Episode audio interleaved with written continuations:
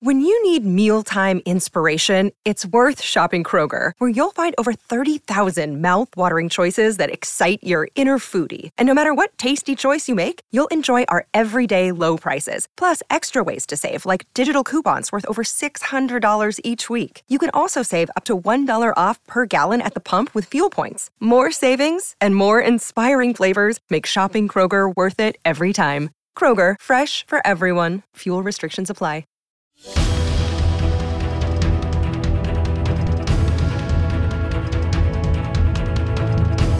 This is Need to Know. Real talk about the reality of unidentified aerial phenomena. From Australia, Ross Coulthart. From the US, Bryce Zabel.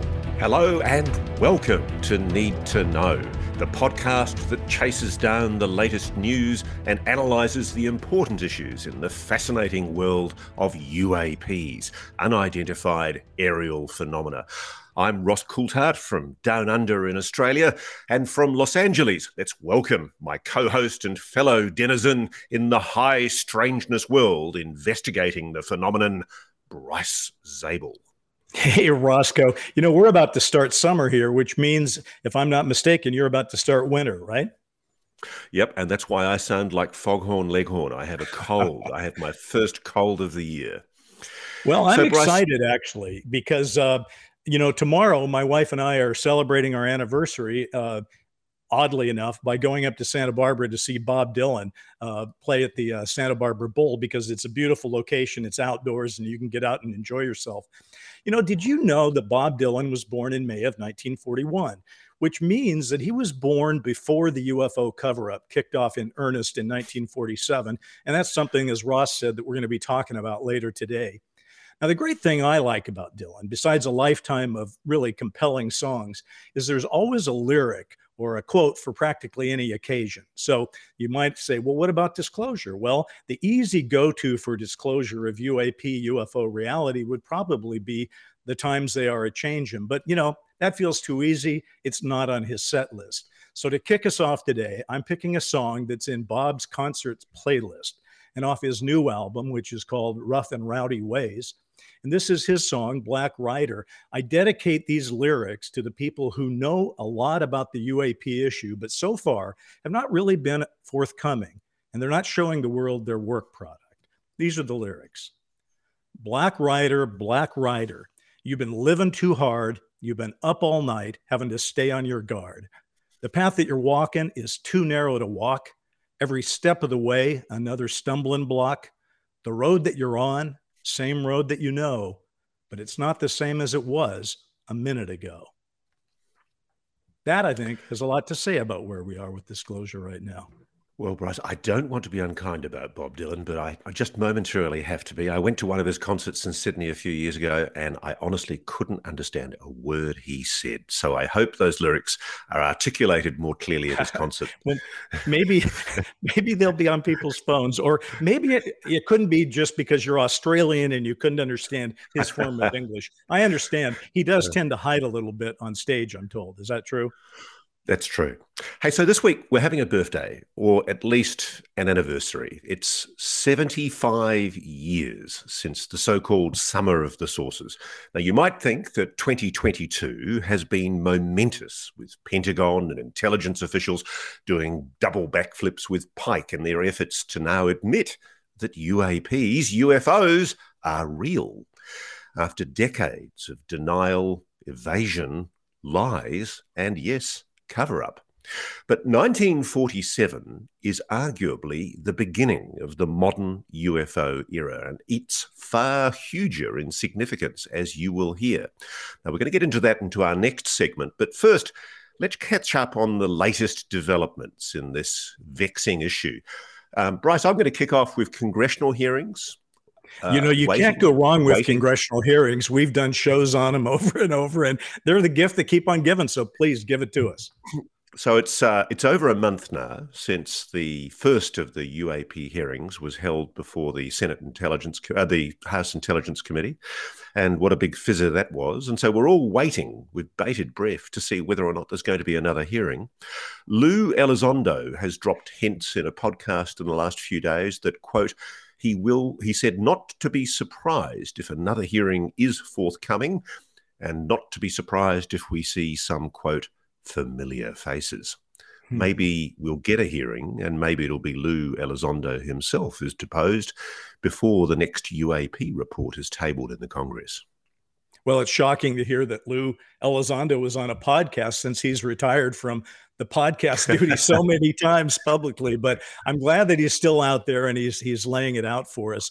And you know what I hear on the same topic, of course, is that the January 6th committee is really sucking all the air out of the room right now. And just from a, a pure strategic and PR point of view, nobody wants to put on UAP hearings and try to compete with that. So I I wouldn't be surprised if, as soon as these uh, uh, January 6 hearings uh, wrap up, that there's some kind of announcement. And w- what we learned last time, of course, Ross, was that they can announce a hearing and have one right away. I mean, they announced that uh, House hearing, and then I believe six days later they had it. So they, yeah. it may not have been the world's greatest hearing, but it was one of the world's fastest hearings. Yeah, what I heard was that it was possibly going to be a subcommittee of the House, a Senate Armed Services Committee called the Emerging Threats Subcommittee. And the reason that's significant is because Senator Kirsten Gillibrand is on that committee. So uh, well, she's she's the one who's been quite outspoken and pushing for. Um, uh, these hearings. So maybe this is the big opportunity for somebody who actually knows what she's talking about to well, actually ask some good questions. I believe that uh, Senator Gillibrand is a former prosecutor herself, if, if, I'm not mistaken. Anyway, she sure knows her way around asking questions. We have a bonus video up on our YouTube site where she is talking to the person who's about to get the. Uh, uh, it's the guy that basically said he would get back to her. She was asking him questions. He would get back I to think her. It, I think I think it was the defense inspector general. Yes, the inspector general thing. Yes, absolutely. Yeah. And he was uh, he was dodging and weaving. You know, I'll get back to you, Senator. And and she just said, you know what? Why don't you get back to me in writing before we vote? And again, uh, you know, we we've loved this one, and uh, like I say, it's up on our YouTube. His two word answer was yes, ma'am. So she really knows how how to ask a question and how to get an answer. So compared to some of the lame uh, stuff that happened in the House committee if if we get a Senate committee and Gillibrand is gets some time to start asking questions, I say that'll be some fireworks. Now, Bryce, one of the most momentous things to happen this month is NASA's announcement that it's setting up its own independent study into UAPs. And it's significant because we know that the head of NASA, Bill Nelson, who a former senator, we know that he's been given the briefing. He's seen the videos. He knows what's not being revealed to the public. And if you recall, I think back November last year, he said in very intriguing comments about the Navy's Tic Tac sighting in 2004 Who am I to say that planet Earth is the only location of a life form that is civilized and organized like ours? Yeah. So, so NASA's going to do its own study. This is significant, you think?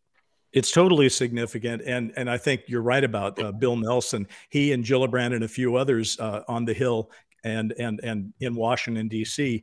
are are starting to become my new heroes when they speak like that because it, he does sound like a breath of fresh air. Because remember, historically, NASA has sort of said we don't touch UFOs. I mean, if you go back to Jimmy Carter when he first got elected, he came in and he wasn't getting the uh, cooperation he was hoping for uh, to be as forthcoming about the UFO issue as he told people he would be during the campaign.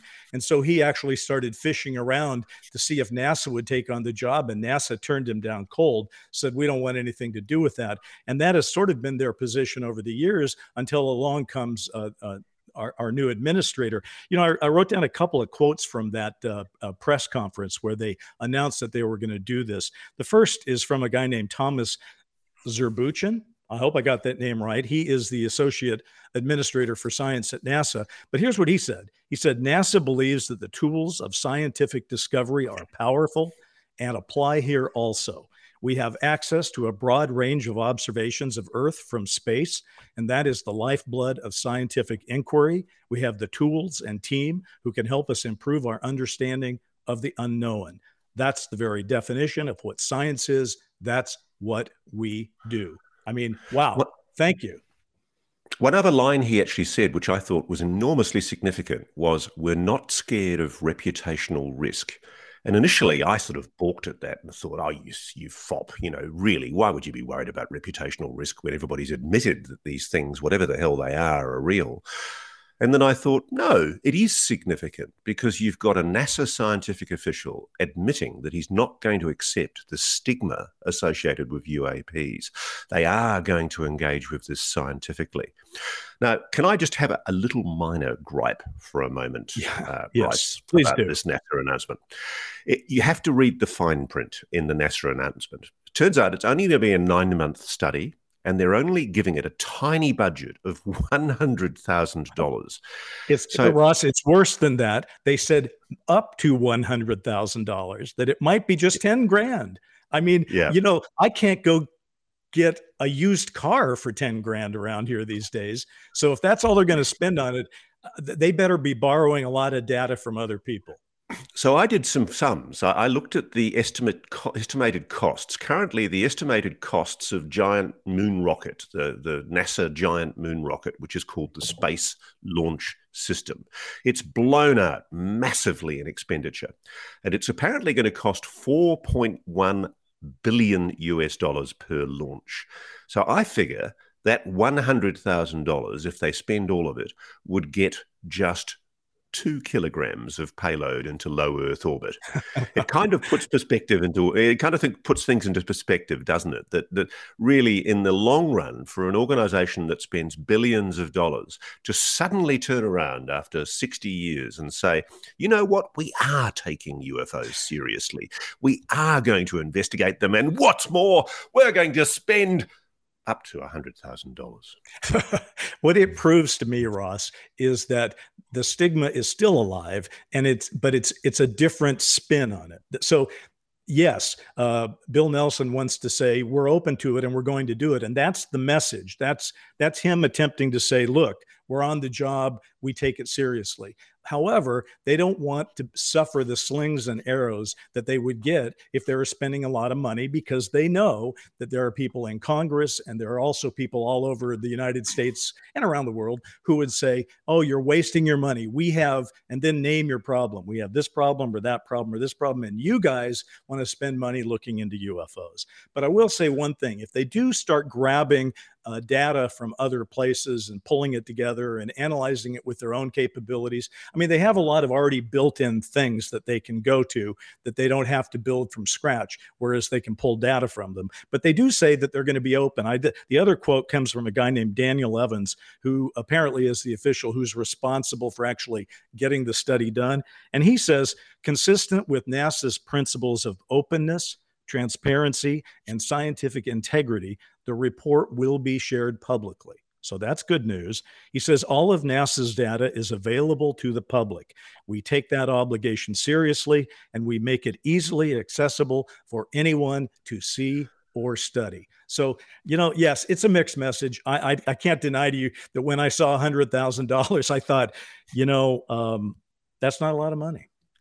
You know, the other thing that NASA announced in the small print in their press release was they are, they are going to make no use of secret military data. So you just think about that. It means they're not going to look at any of the NRO satellites. There's not going to be any looking at any of the feeds from military satellites. A lot of those classified shuttle missions where we've seen weird objects on some of the video feeds coming from the shuttle, uh, all of that, I suspect, will probably be excluded. But Bryce, there is an optimistic hope on the horizon because oh. from the other side of the world comes Mother Russia. Russia yes. has announced Russia has announced that it is going to conduct its own study into these UFO reports. The space agency chief, Dmitry Rogozin, who's the head of Roscosmos, the Russian I could listen agency. to you read Russian names all day long. Uh, you know, Continue. I feel like breaking out into a balalaika and doing a bit That's, of a dance. Uh, beautiful. but he said in an interview with Rossiya, the 24 hour news channel, the Russian CNN, he said that 99% of all these UFO reports were later identified as atmospheric and other physical phenomena. But, but, he also acknowledged that, quote, we might be a subject to some external observation. He, that was a clear reference to the possibility of somebody else. Well, he also said, Hey, we study bacteria. I mean, maybe somebody's looking at us like we look at bacteria, which I thought, unless the translation is wrong, that's a pretty provocative thing for somebody to say.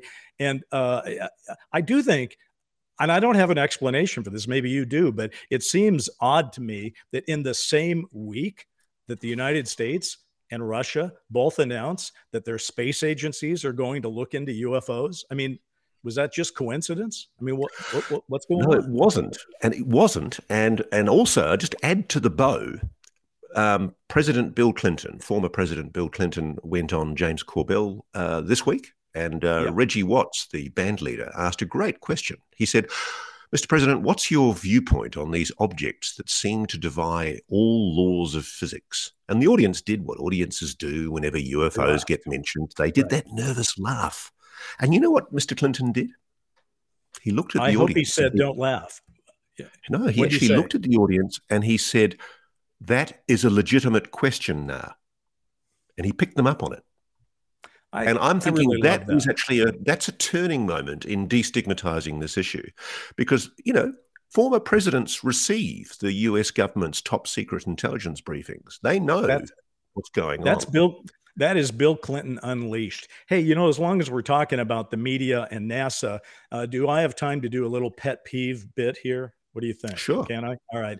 Listen, sure. we like to keep tabs, folks, on the steep climb that the media and the science community often continue to force the cause of UAP honesty to hike up. So today's contribution in my pet peeve comes from the news rundown from the staff of the magazine called Science. All right.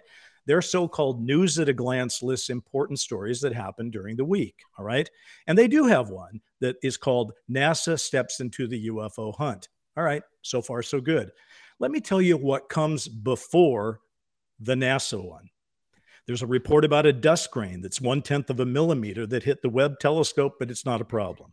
There's another one about how the U.S. is next funding to research collaborations with Russia. Then it's followed by the World Health Organization saying, don't rule out China labs for COVID.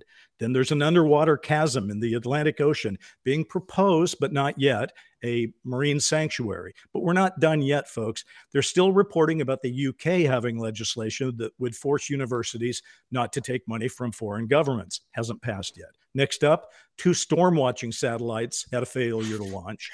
I get Still the point. going now. There's movement to rename monkeypox because its name is discriminating and stigmatizing. And it goes on and on. If you're counting, it gets to one at the end that says, and then one more, it appears a troubled research facility for beagles is going to close. So if you're keeping count, science put 10 different reports, all of which science considers more important than the fact that NASA, after years of declining to touch the UFO issue, is actually going to investigate it. Now, I'm still a little shocked by this, Ross, but I guess I'm no longer surprised. You know, the thing that really shocked me, I think, in ending this segment, we should acknowledge that the thing that I think flagged NASA's intentions in this report, this study that they're going to do, is that they actually declared that there is no evidence of extraterrestrial oh. life on this planet.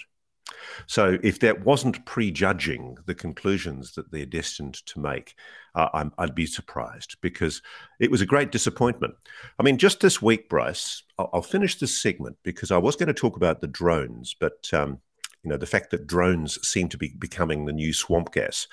But I'm just going to finish this segment referring to an incident that happened in 1981. I had a correspondent got in touch with me who was a crewman on board the aircraft carrier USS Eisenhower in 1981. And what he's told me is shocking because he says a missile was potentially fired at a giant black triangle hovering over the USS Eisenhower.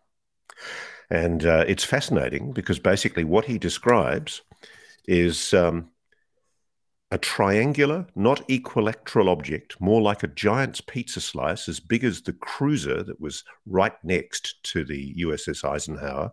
Was either the USS South Carolina or the USS Virginia, both nuclear powered cruisers. The object hovering over that cruiser had a huge amber light in its bottom center, three lights in each corner, one red, the others blue and green. It was mesmerizingly beautiful, much like the projection TV screens of that era. The skin of that craft was polished with something an auto detailer would die for. To say we were stunned was an understatement. We all, there were seven of us up there at the time, asked each other if we were seeing it too. We wanted to be sure we weren't going crazy. Then the ship is called to general quarters and a missile is fired. And Bryce, you know what the public were told? A Nothing. missile was. Uh, no, they were. There was a oh. declaration made. I did some research. The public was told that a missile was accidentally deployed off the ship. Oh, big Puerto, accident. Near, near Puerto Rico. Now, this is why I don't buy this official line from NASA or the Pentagon that there is no evidence of something. There is evidence of something else. And that's why well, predetermined conclusions should not be accepted. It, we're way they, past that. We're way past predetermined conclusions. Also, everything keeps getting couched in terms of we're going to go get the data. We're going to get data. We're going to look into all the machinery we have that can give us data. Well, you know what? What about good witnesses? What about the photos? What about the videos? Clearly, uh, we know people in Congress who are getting into some of those uh, uh meetings are coming out, quote, gobsmacked. Well, you know what? I'd like to be godsmacked. I'd like to see the stuff that they're gobsmacking about because I think it's time for us to see that stuff. And I think we need to go to the oh, end of this segment and come back in 1947 with the summer of the saucers Need to know continues in a moment.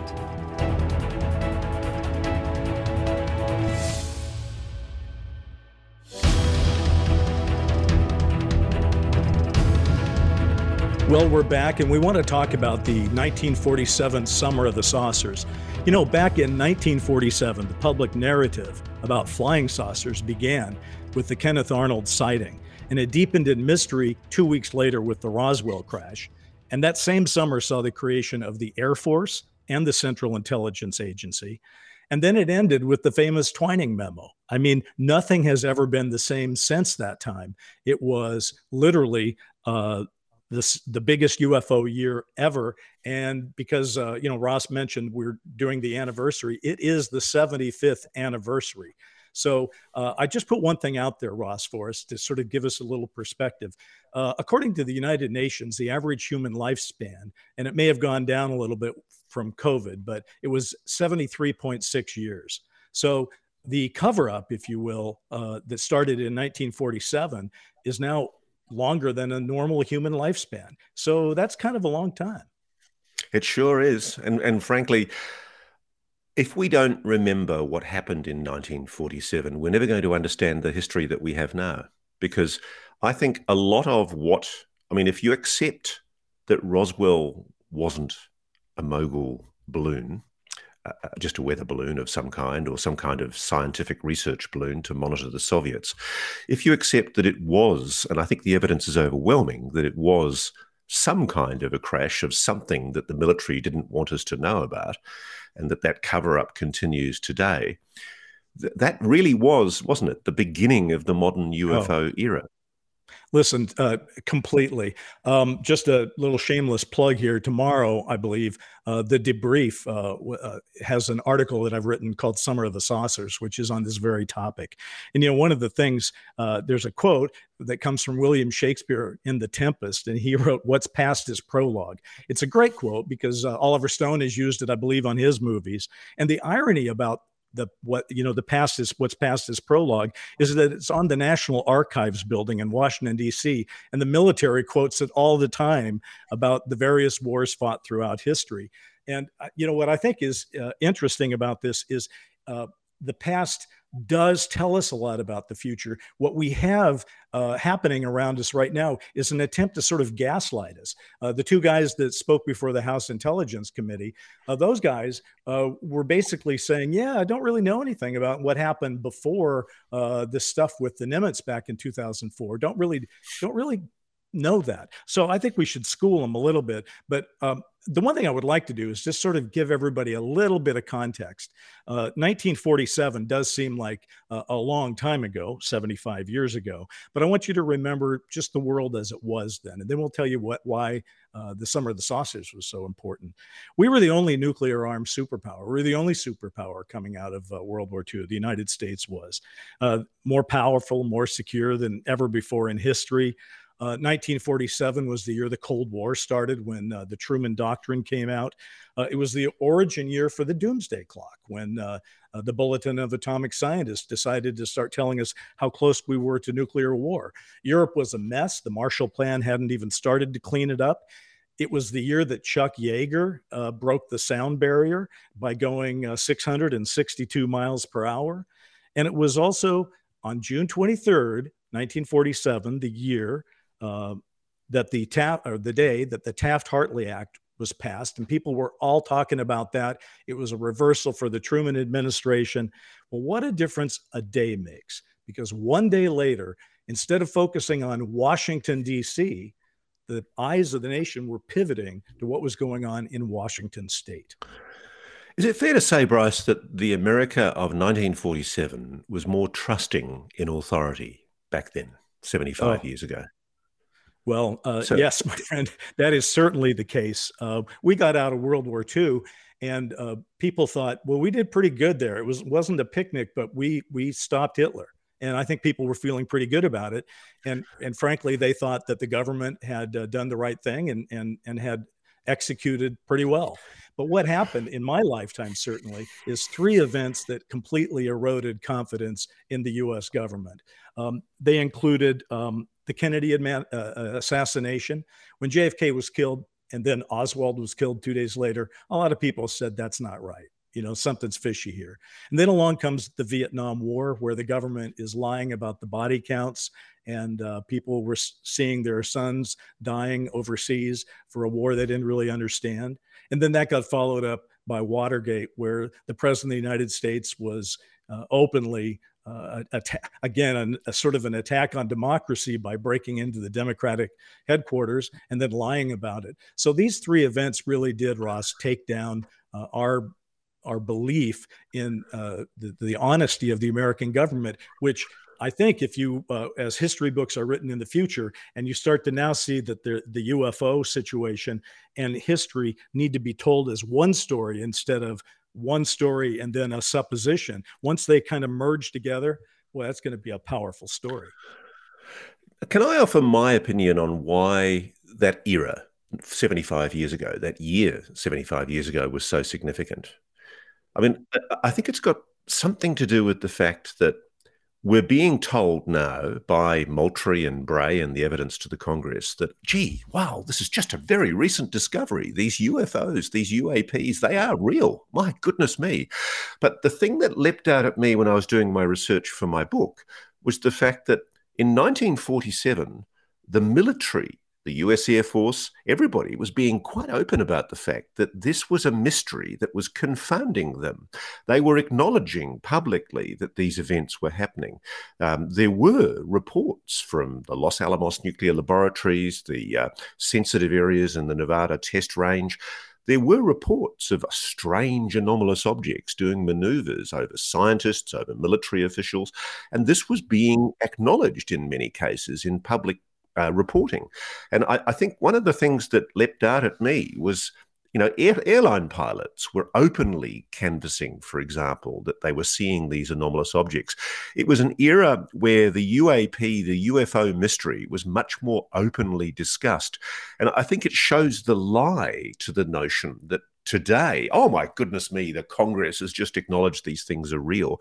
Because 75 years ago, right up until probably from 1947, when this first kicked off, to around about 1952, after the Washington flyover, the military was broadly much more open than it is today. A little bit. I, I, I always uh, I, have to beg to differ a little bit on that because remember, 1947 in July is the time when uh, the the military actually put out a press release saying we've recovered a flying disc uh, here in Roswell. And then the very next day, they said, never mind, and really kind of put the kibosh on that whole storyline. Uh, it's also a time where um, that you know that that the military was writing memos. We talked about the Twining memo. Maybe we'll talk about that again. But they were writing internal memos for each for themselves that were being circulated throughout the Pentagon that were kind of open about the whole thing. But we didn't get a chance to see those memos until the Freedom of Information Act allowed them out. So there were times, and I'll give you the the, the point for sure in 1952 when there were all the overflights over Washington D.C. and it was kind of hard to ignore that this was happening. Uh, it is true that the military did have a big news conference. They really couldn't do much else about it, where they admitted uh, that they were uh, looking into it. But certain things didn't get admitted. Like Harry Truman demanded after those uh, th- that 1952 overflights, he demanded to have uh, briefings every three months. They didn't tell the the nation that he was looking into UFOs. In fact, publicly, they were acting like nothing to see here. So I, I don't know. I, I, I think there's truth on both sides of it. They were probably more open in some respects than they are now, but but I can't give them a pass on it. They the, the fix kind of came in, and, and you know let me put that in context, and I'll toss it over to you, um, so that folks understand this.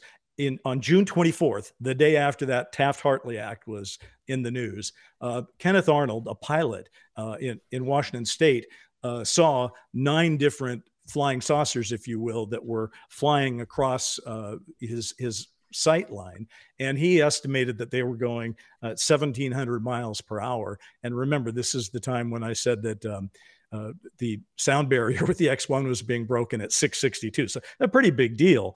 And the thing is, flying saucers caught the world and the United States literally by storm in uh, the summer of 1947. And it continued. But then, Ross, I got to tell you, shortly after Roswell, which was sort of announced on July 8th with that press release, sometime in July, the media kind of the media so I, I, I don't know again i'm maybe i'm not talking about the government i am talking about the media the media which had been very open in discussing these cases and there were many many many great cases being reported suddenly the media took another point of view that it was all about denial and ridicule. And it was like saying, yeah, what can you believe about these people? They must all be kind of hallucinating. They must have. So do you think there was, do you think there was a cover up? I mean, obviously you believe there was a cover up with Roswell. I, I do. Yes. I, frankly, I do. I, do. I certainly do. I don't know. I don't know what they were covering up for sure, but I do believe there was a cover up that's irrefutable. Uh, yeah. But uh, do you believe there was a cover up that went through 1947, that there was a change in the way the media reported this issue because it was decided that they just had to shut down public commentary about an issue that they were now investigating very aggressively behind the scenes? Well, I can't argue that the media was taking chapter and verse from the US government that they should treat cases with less seriousness. Although there have been books written, like The Missing Times, I think, is, is a book that does allege that the CIA was involved in, in using assets they had at, at, in newspapers around the country to sort of poo-poo the whole flying saucer thing. So that that kind of did happen, and and I do think the military realized they had a pretty big problem, and they tried not to make it uh, into a, a, big deal. So yeah, I, I, think you could make an argument that things uh, not only uh, blew up in 1947, but then they got put back in the box as successfully as they could. go ahead, yeah.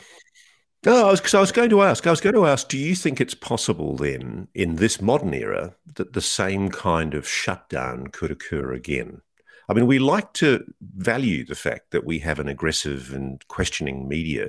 But frankly, I, I, mean, as a member of the media myself, I think the, the current state of world media is pretty appalling. And, and the era where there was aggressive and incisive investigative reporting from major mastheads into issues that require investigation is well and truly over.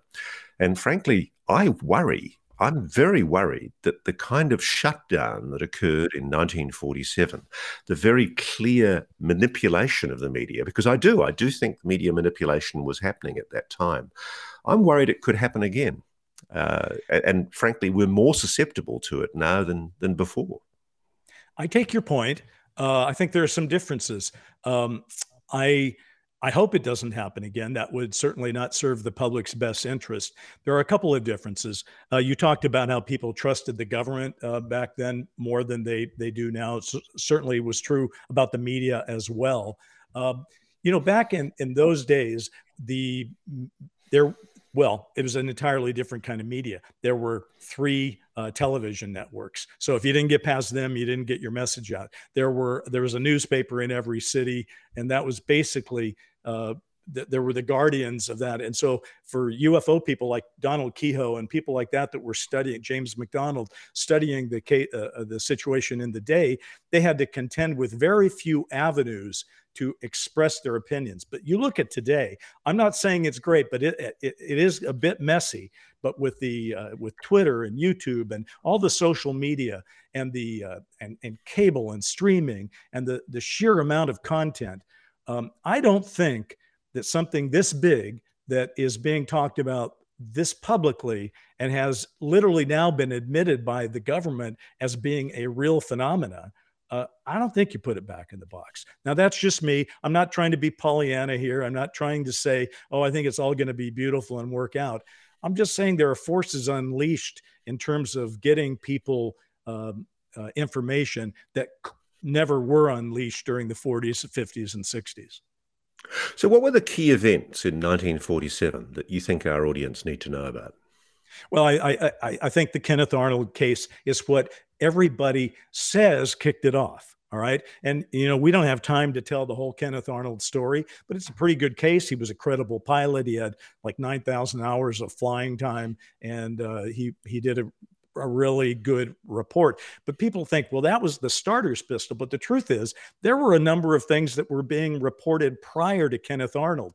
Kenneth Arnold's story goes public. And then what happens is a lot of those people who had seen things, and there were many, chose to come forward and tell people about what what they had seen and you know instead of talking about kenneth arnold ross because um, you know again there's lots of information. You can go read the Wikipedia page on him. Read my article in the debrief. I mean, there's a lot about Kenneth Arnold in it. I want to focus on a case that's a little more interesting to me. Um, and and you mentioned about pilot cases and and and airlines. Okay, when Kenneth Arnold reported what he saw, there was a pilot, a United Airlines pilot, um, a, a, fellow named um, Captain Smith, Captain Emil J. Smith. And he basically said, you know, I've he was asked by the media and he said, I've never seen anything like Arnold's flying saucers. And the other pilots say they haven't either. And what that other fellow Arnold probably saw was a reflection of his own instrument panel. So basically, this guy was saying, Don't believe Arnold. He doesn't know what he's talking about. This stuff doesn't happen. Well, okay. One week later, one week after Arnold's thing, or 11 days, this guy, Captain Smith, is off in United Airlines number uh, 105. He's eight minutes into his flight in clear weather, and they saw five disc like objects heading straight for their DC 3. And Smith and his co pilot, Ralph Stevens, observe the objects reverse direction and take up a course literally parallel with their own. They were able to see them clearly. And uh, when those took off, a second group came and followed them. And uh, so this guy became went from being a skeptical uh, person about what Arnold had said to having had his own pretty incredible sighting. And this was uh, one of the very first airline sightings. It's been hugely underreported, and I think it's just a powerful, powerful case because um, you know these guys weren't making it up. You know, one of the things when you use that term, the summer of the saucers, it really was. I mean, I, all through there was clearly anomalous phenomena all over the United States. And I, I didn't realize until I started combing newspaper reports and reading right. the history books of that era. There were a plethora of sightings. It was an amazing flock of UFOs seen right across the United States. What was going on with the nuclear testing at the time? Were they testing weaponry in the uh, Nevada test oh. range at that period? Well, let's face it. Well, actually, New Mexico was kind of the hot seat of nuclear um, research and so forth. So that would explain Roswell, the only nuclear bomber base in the in the world. Um, yeah, a lot of stuff was going down in the summer of '47, and there were hundreds and hundreds and hundreds of sightings, and they're really good. And one thing I wanted to point out for people is on our website, need to know dot today. So again, that's need to know, spell it out dot today. You can download the report on 1947 that was written by a man named Ted Bloecher and did a great job of it. And in that, to answer, you know, what you were saying, Ross, these various reports, there's hundreds of them, and many of them look parallel to what we've been reporting today. There's even things that sound like a tic tac.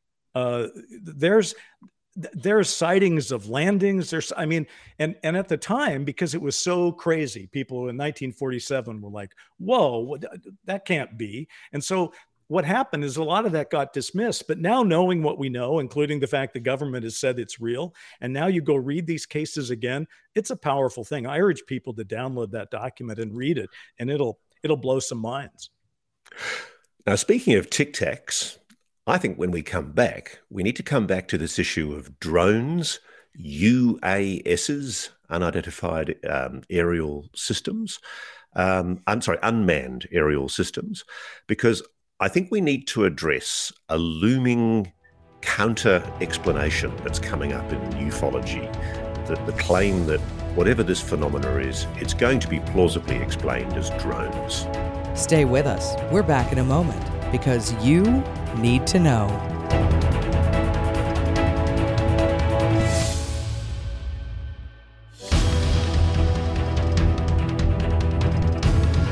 Welcome back to Need to Know. I'm Ross Coulthart and my co host Bryce Zabel is with me.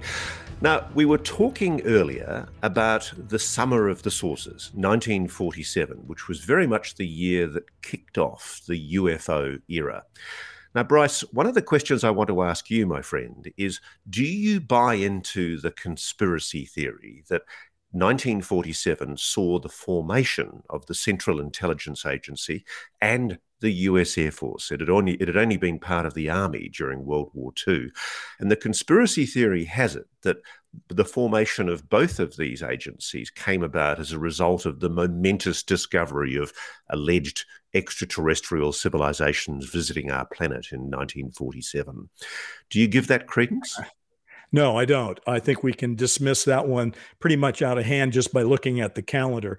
But uh, to set up what you said, the National Security Act uh, was proposed in 1947 and passed in uh, 1947. And that act, among many things that it did, is it took the Army Air Force, which was uh, you know the the Air Force during World War II, but it gave it its own specific branch of the service, and it also created the CIA. But here's the interesting thing: they were talking about doing things like that in 1946, and also oh, um, the the CIA had a precursor, the Central Intelligence Group, and of course the Air Force had a precursor, um, you know, the Army Air Force, uh, and and and they, I believe, um, were pat or signed into law in July and became law in September. So there really was no time to try to dump uh, Roswell or any other Summer of the Saucer stuff onto them. It was uh, just a, a, a, moment. But now what's interesting is both the Air Force and the Central Intelligence Agency went on to have very large roles in trying to uh, delve into the truth behind the saucer situation. So, oh, cover up. Come on, let's be nasty about it. They had a huge yeah. role, particularly the both of them, in trying to cover up the whole bloody thing. Seriously. Well, they certainly did. And, you know, I think we should actually do the CIA uh, for an entire episode coming up. But just to, you know, put a bow on 1947. So, um, three days before the summer of the saucers ended, I believe the um, the National Security Act uh, uh, takes over. And then right after it, at the same time, there was a memo uh, going around inside the Pentagon. And it ended up being uh, put together by a Lieutenant General Nathan Twining. And uh, it became very famous because it was, as I said, it was not circulated uh, to the public. They never saw anything like this. And it really didn't get circulated widely, even in the Pentagon, because there was a lot of security around it. But what Twining wrote in his memo is, is it's a it's a barn burner, not only for its time, but for all time. He said, and this is the famous part, he said, it is the opinion that the phenomenon is something real and not visionary or fictitious. Okay, so he was acknowledging in 1947 what our own government really hasn't acknowledged until 2021. All right, and in further clear language, this is what he said. The reported operating characteristics, such as extreme rates of climb, maneuverability, particularly in roll, and action, which must be considered evasive when sighted, lend belief to the possibility that some of the objects are controlled either manually, automatically, or remotely. Which, by the way, if they're remotely controlled, Ross, I think that brings us to what you said we were going to talk about here, which is drones. I mean, to the best of my knowledge, uh, in 1947, the United States government, the Chinese government, the uh, air, uh, the Russian Soviet Union uh, government did not have drones that had those characteristics. So even if there are drones flying around today that are pretty advanced, I'm not sure I'm making the connection here. Well, it puts paid to the idea that there was some private aerospace company that's developed these drones today that uh, possibly, how could they possibly have had them 75 years ago? I mean, the reality is that if the phenomenon was manifesting itself 75 years ago, it's been here for three quarters of a century. So, this notion that there's just been this very recent discovery of this phenomenon is patently absurd.